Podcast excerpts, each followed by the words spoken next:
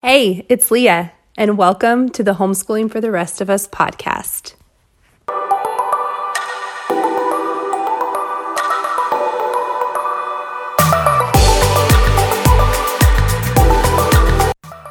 Happy Thursday.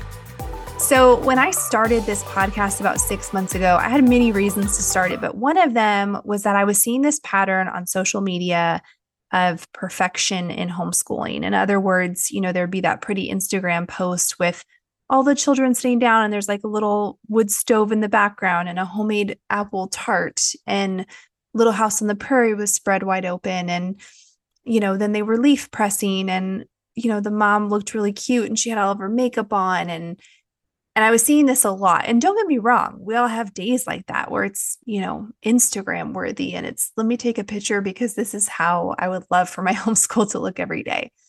But there's also times and seasons where homeschooling is hard. And I feel like we don't talk about that enough. And it's, it's, I think for me, it's a little humbling, if I can be honest, as I sit here and reflect, because we do a lot we do a lot of explaining ourselves and justifying our decision, even though we don't have to. I think we've all been in that boat where someone is like, oh, you homeschool. And then you have to, you know, say, oh, because this, this, and this. And are they socializing? You have to answer that question. And so it's all this like, I have to prove myself. As much as we try not to have that mindset, I think it's very easy to be put in situations where you feel that way.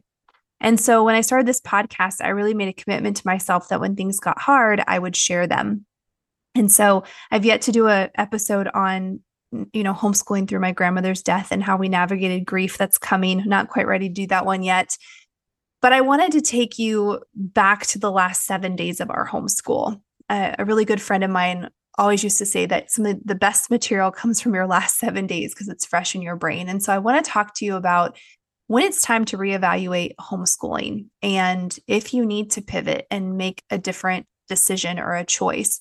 And if you're a new homeschooler, what I want to tell you right now, most importantly, is that the homeschool you have today is not going to be the homeschool you have in a year. It's not going to be the homeschool you have in five years. So maybe use a box curriculum right now. Don't be so dead set on, like, yes, we're committing to this through 12th grade, because trust me, chances are you probably will not. Some people do, but you most likely will not. You will have to pivot, you will have to make adjustments to your homeschool accordingly. And so today I want to talk about when to make those adjustments, how not to make rash adjustments, like I almost did this week, and um, other random thoughts on my mind as we have this conversation.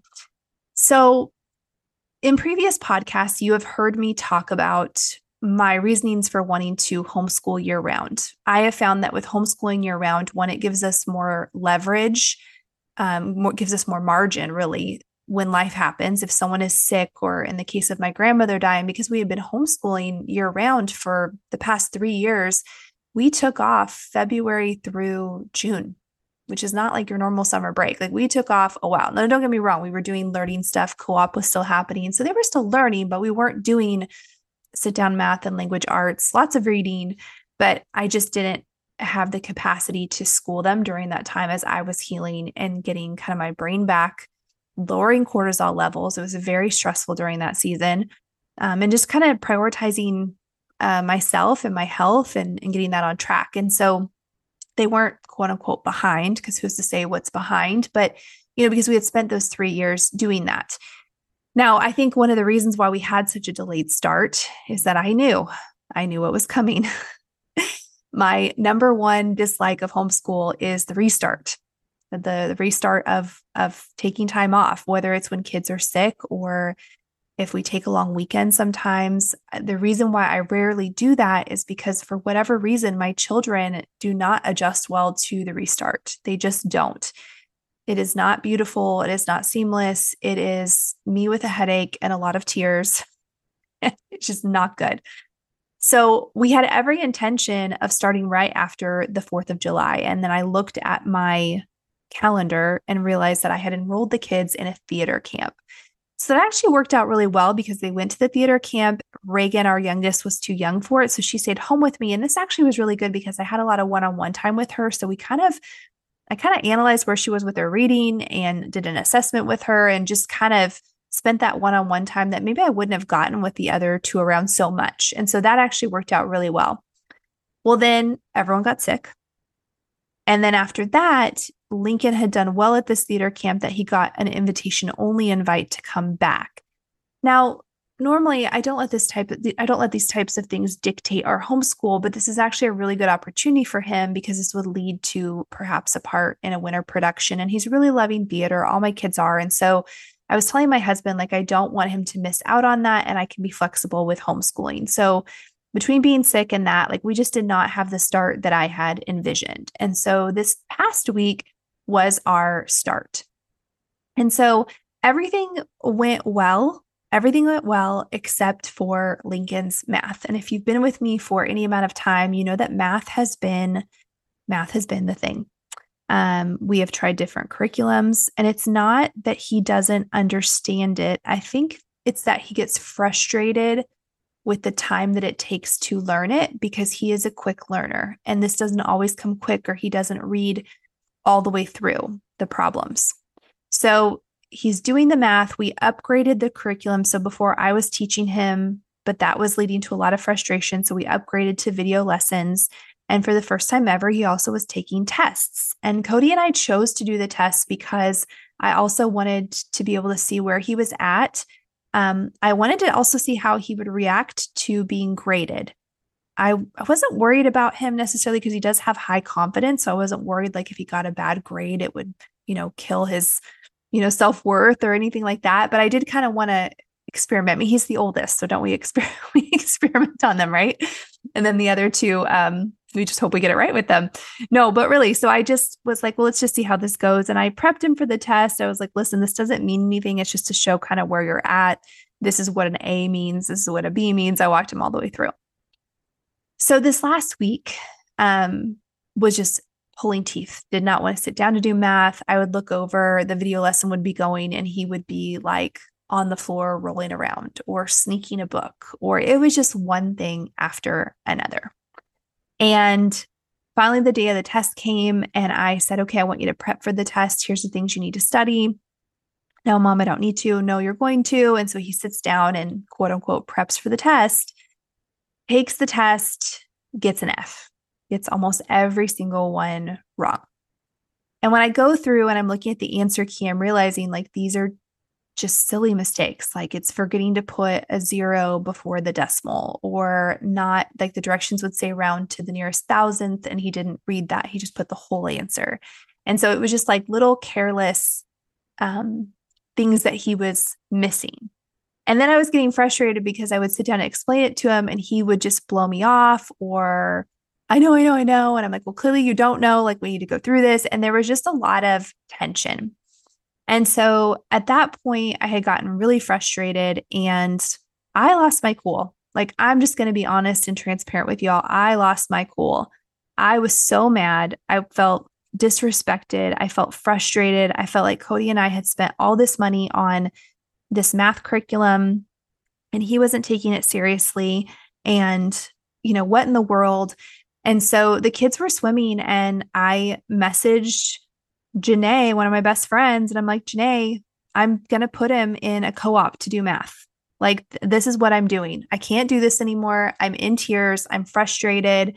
There's a local little private Christian school that has a homeschool extension. And so the kids can go one hour, it's four days a week, one hour, and they can do their math. And so that's what I had decided. This is what he's going to do. And so I told Cody, we looked in the budget you know it was pricier but at this point like this is what i needed to do i was going online to buy a uniform because we needed a uniform and i told him and i said i don't know what else to do because you're not taking this seriously you're not you know since this is what we're going to do and he started bawling his eyes out and i was like buddy like you're not, it's not public school. I'll be in the parking lot. It's one hour, four days a week, but I'm just hoping that in a classroom setting, maybe you'll do better, blah, blah, blah. And he is just like crying. So then I feel like a crappy parent. I feel like a cruddy parent. So I just said, okay, let's take a step back from this. Now, this is where, you know, Cody and I, our kids are not going to dictate to us. Like, remember, I talk about this a lot. Like, if my child came and said, Oh, I want to go to public school, I'm not going to let them make that decision. But I realized at that point that I needed to take a step back. And this is what I wanted to talk to you about today is I needed to take a step back and look at it with clear eyes. Let's talk about the eyes that I was looking, like looking these things through. Number one, I was highly emotional. My best piece of advice that I could give you for anything is to never make a decision in a valley.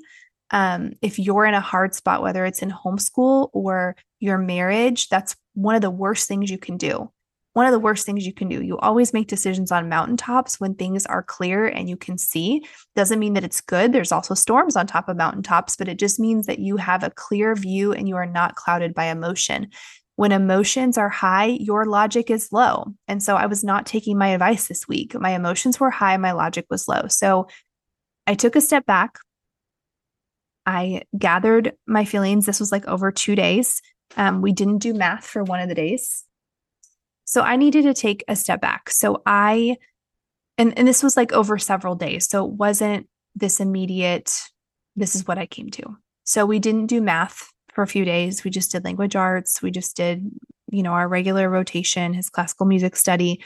And I needed to ask myself a couple of questions. One is, is this overall? And what I mean by that is, am I struggling in our entire homeschool or is it just this one subject? And the answer was just in this one subject. Like if it had been our whole homeschool, I would really have to reevaluate. But the the reality was we were enjoying our read aloud. Language arts was going good. Um, the other the girls were enjoying their art, like classical music study. He was really putting effort into it. So it wasn't like it was just this overall theme of I don't want to do school. It was just when it came to math. That's all. It was just when it came to math. The second thing is I needed to look at my emotional state and I had to remind myself that this also was the week of my cycle. And moms, I know we don't like to admit it, but like we are a little elevated on our cycle. Our patience is low. We're not the best decision makers. Did you actually know I was listening to a podcast the other day and they were saying that the best time to make a decision is when you're ovulating. Like that is when your testosterone is the highest, is right around the time you're ovulating. And so I would encourage y'all to to track your periods. Like you really should be doing this just so that you have a heads up. Like I have mine down to a T. And if your cycle is not regular, I would encourage you guys to start digging deep and figuring out why it's not regular and taking steps to make it regular. Um, because that's that I think that's just really important. That could be a whole other podcast episode.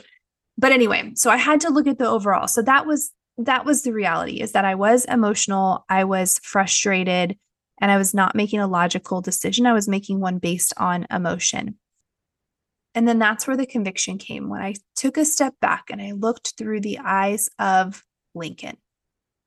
So, how is Lincoln viewing this? If he's going through his other subjects, fine, his language arts, his classical music study, his writing program, and that was video lessons. So I couldn't make that argument. Like I had to realize, okay, what is it about math?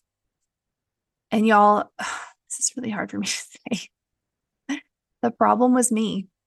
The problem has been me this entire time. I got this math program because I wanted it to replace the hard. No, don't get me wrong, we'll still continue continue the video lessons because I do think they're helpful and there's some things that I don't remember how to do so it's a great reference. But I was using this as like a checkbox like do your video lesson, check, and expecting it to just solve all the problems and work with his brain. And I realized I have to slow down. I remembered Monica saying that from a couple podcasts ago that her son was ahead in math and she wished that she had slowed it down a little bit more, especially when they got to geometry, which is what we're at right now. And so I needed to re- remind myself okay, this is a 10 year old who is doing schoolwork of a 12 to 13 year old. And I am, I am expecting him to emotionally behave at that level, which is not realistic. And that's on me. So that was also kind of a hard swallow. The other thing that I realized is that I was lacking patience. And I had to actually apologize to him and repent for that because that's the God's honest truth. Like, I was not exercising patience with him. If he was not getting a problem right, I was getting really frustrated and saying, You're not paying attention. And you know, just forgetting that he is a kid and giving him a little bit of grace. Now, that does not mean that his attitude was acceptable or any talking back was acceptable. That's absolutely a heart issue that we have to work through. But at the same time, how can I expect him to model healthy behavior if I wasn't modeling it? That was hard for me to realize this week. And so I wanted to share that with y'all because I think, you know, it's really easy to tell our kids, but if we're not modeling it, like I just, I was not setting a good example. And I want to be really honest about that. And I think I was trying to just take the easy way out. It would be easy just to send him. And don't get me wrong, like I don't want to sit here and knock any of those programs because eventually I'm sure when we get to chemistry, like I don't have joy with chemistry. So I'm sure that I will outsource that. So I have nothing against that. But in this particular situation, like I really want you to hear me on that. Like if you have your kids doing science and language arts at a co-op or something like more power to you. I know that there's a time that that is needed and required and I'm all about that. But pertaining to this situation personally and my motive behind it, it was not okay. My motive behind it was trying to take the easy way out and not do the hard. And so I had to really take a step back and also look at our homeschool. I'm playing a lot of catch up in life right now. And so I was sitting down with homeschool and I was multitasking. Like he would be doing his math. Oh, this is time for me to get caught up on emails. And because I'm just really behind in life right now, if I can be really honest, like this whole thing, this whole grief passing away, like all like I'm just very behind in life. And so instead of focusing on the main thing, which is my kids, I'm trying to multitask as I homeschool and they're not getting that attention. And so today was different. We took his F test and has like 30 questions. So today, him and I sat for 45 minutes and we went through 15 problems together, just him and I. The girls were watching an animal documentary, just him and I. And we laughed and we were joking around and we were solving problems together and light bulbs were going off in his head and i could just tell that that one-on-one time meant more to him than anything probably so far in homeschool in this last i mean i say this last week because it hasn't been very long but you know what i'm saying like you know when you just tell that you've made a connection with your kid that's what happened that is what happened this week and so i learned a very valuable lesson is that when I am frustrated, I need to be slower to react and respond, and I need to take a step back. I need to take a step back. And so some days maybe that means like, okay, we're not doing math today. Let's work on the other things. Mom needs to reevaluate. And then I need to re I need to not speak.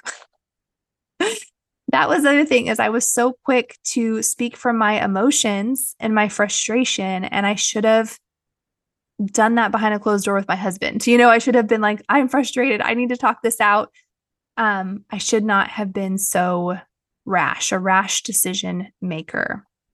So, moving forward, we are going to slow down math at his speed. And I just, I set the expectation with him. I said, look, I know that this is hard. And can I give you an observation? And he said, yes. I said, okay, I've noticed that when you get frustrated, you get sassy with me.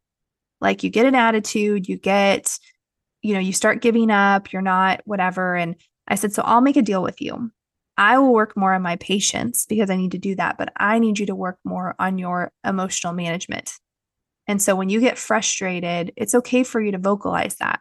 By all means, tell me you're frustrated, but it does not mean that you can behave in a way that's disrespectful or dishonoring. And that was a good conversation for us to have. And this is where y'all, this is what I love about homeschool is that that's that's a conversation that's not just about math. That's life in general. I mean, one day if he has an employer or you know, he owns his own business and he has employees, like you have to learn how to manage your emotions when you're frustrated and when things are hard.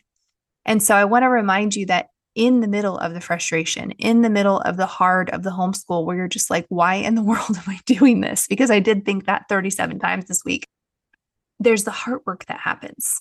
And I think we discount that a lot when the hard happens that we are afforded the time and that we can slow down and we can have those conversations that really matter the most. Because at the end of the day, when he's 18, it's not going to matter. Decimal placements are not going to matter. It's going to matter the type of man that Cody and I have raised. That is what's going to matter. And it's these conversations and these examples and these times where, as moms, we have to swallow our pride and say, I messed up. I messed up and I am sorry. And here's what I learned from this, and letting them see that, letting them see you fail. I think that's one of the best things we can give our kids is to let them see us fail because it shows them that it's okay. And this is how you pick yourself up. And so while this week was hard, I'm glad that it was over. I also know that it was very powerful. It was more so powerful for me than anyone else. So I would say my takeaways were to reevaluate. And so this is what I would tell you too is that if you're in this season where your homeschool is not bringing you joy, and here's what I mean like, there's a lot of homeschool that's not like, like, you're not going to be singing every single day and like, oh, this is wonderful. Homeschool's hard. It's hard. What I mean is, if you're getting to the kitchen table every morning and you're dreading what's about to happen over the next four hours, then there's a problem. Like, there's a problem. You need to reevaluate. If there's a subject that you know, two weeks has gone by, three weeks has gone by, and you dread getting to that subject, you got to reevaluate. Is it a different curriculum? Is it a different scenery? Do we need to go somewhere else? Do I need to see if dad takes on this subject and see how he does with them? Like, don't be afraid to pivot and change things, but also don't be afraid to show your kids how to see things through. And so that was one of the things that I told Lincoln. Like, he doesn't like taking the tests. And I said, I know you don't like them, but I also feel like you learn a lot from them because it's teaching you to read directions and slow down a little bit. So even though you don't like them, we're going to move forward with them, learning some of the things that we know now as far as reading directions. You know, do you feel more confident taking them? And he said, yes. So it's not giving complete control over to your child of like, what tell me what you want to do. You can do anything. It's just setting those parameters and having those boundaries, but also listening and acknowledging, like, hey, I know this is hard and I'm really proud of you for doing a good job. So, my strategy from here on out is I'm really going to make sure that we have one on one math time. That was something that I realized. And it's funny because, you know, my girls, they get me one on one for everything else. Like, because they're not at that point where they can work independently yet. I feel like that happens kind of around the fourth grade level. And so everything with them is one on one, where he does mostly everything independent. And then I'm just checking. And so it was so funny to me that I had such pushback with myself and hesitation to not do the one on one with with his math when that's needed right now. And so I'm going to carry that with me. Like, even when he's in 10th grade or 11th grade, like, if he needs that one on one, I'm going to make that happen because I loved what happened during our one on one time together. Like, we enjoy each other's company and he was receptive and I learned alongside with him because I had forgotten about certain decimal placement rules. Um, and and we just had a good time. So I want to encourage y'all to not make rash decisions. Like just because it's a hard day or a hard week or a hard season does not mean that you need to quit your homeschool. That is not what that means. It just means that sometimes you need to reevaluate. Sometimes you need to scrap the day. Sometimes you need to look at the period calendar and see if this is happening. like, oh, this is why. This is why this is hard. Um, sometimes it's looking at bedtime patterns. Like that's huge for my family too. Oh, is that an indicator? Like people kind of make fun of us because we're sticklers on bedtime, but my kids are terrors if they don't get sleep. Like it's just that's the truth. They need their sleep. They are early risers. Like they can go to bed at if they go to bed at midnight, they're still getting up at six or seven. Like it does not matter. They're not kids that sleep in. And so we have very strict bedtimes because it's not worth it's not worth the chaos the next day the attitudes the tears the emotions that comes with not getting enough sleep. For your kids it could also be you know what they're eating. There's something to be said about red dyes and sugar and you know are they getting a protein rich breakfast? Like this is where you have the luxury in homeschooling of really taking a step back and analyzing okay what is going on here you know, try switching that up. I would encourage y'all have a protein rich breakfast and see how your kids' brains work different. Um, that's been a common phrase. Like when they want a snack, I say, Yep, great. It just needs to be a protein or a fruit, protein or a fruit. And I'm kind of hesitant on fruit because I don't want a lot of sugar in the morning. Um, I want them upped on protein. So they have like hard boiled eggs and meat sticks and cheese sticks and that sort of thing. So it could also be the food that they're eating. So I think just having the growth mindset in your homeschool that things will get better. You will figure it out. You just have to keep working at it. Now, going into next week, is it going to be perfect? No, probably not. In fact, our schedule's quite interrupted next week, but we will take what we learned this week and we will build upon it and we'll get back into our rhythm. And so, if you can relate to anything that I said today, I want you to know that you can get back into your rhythm too.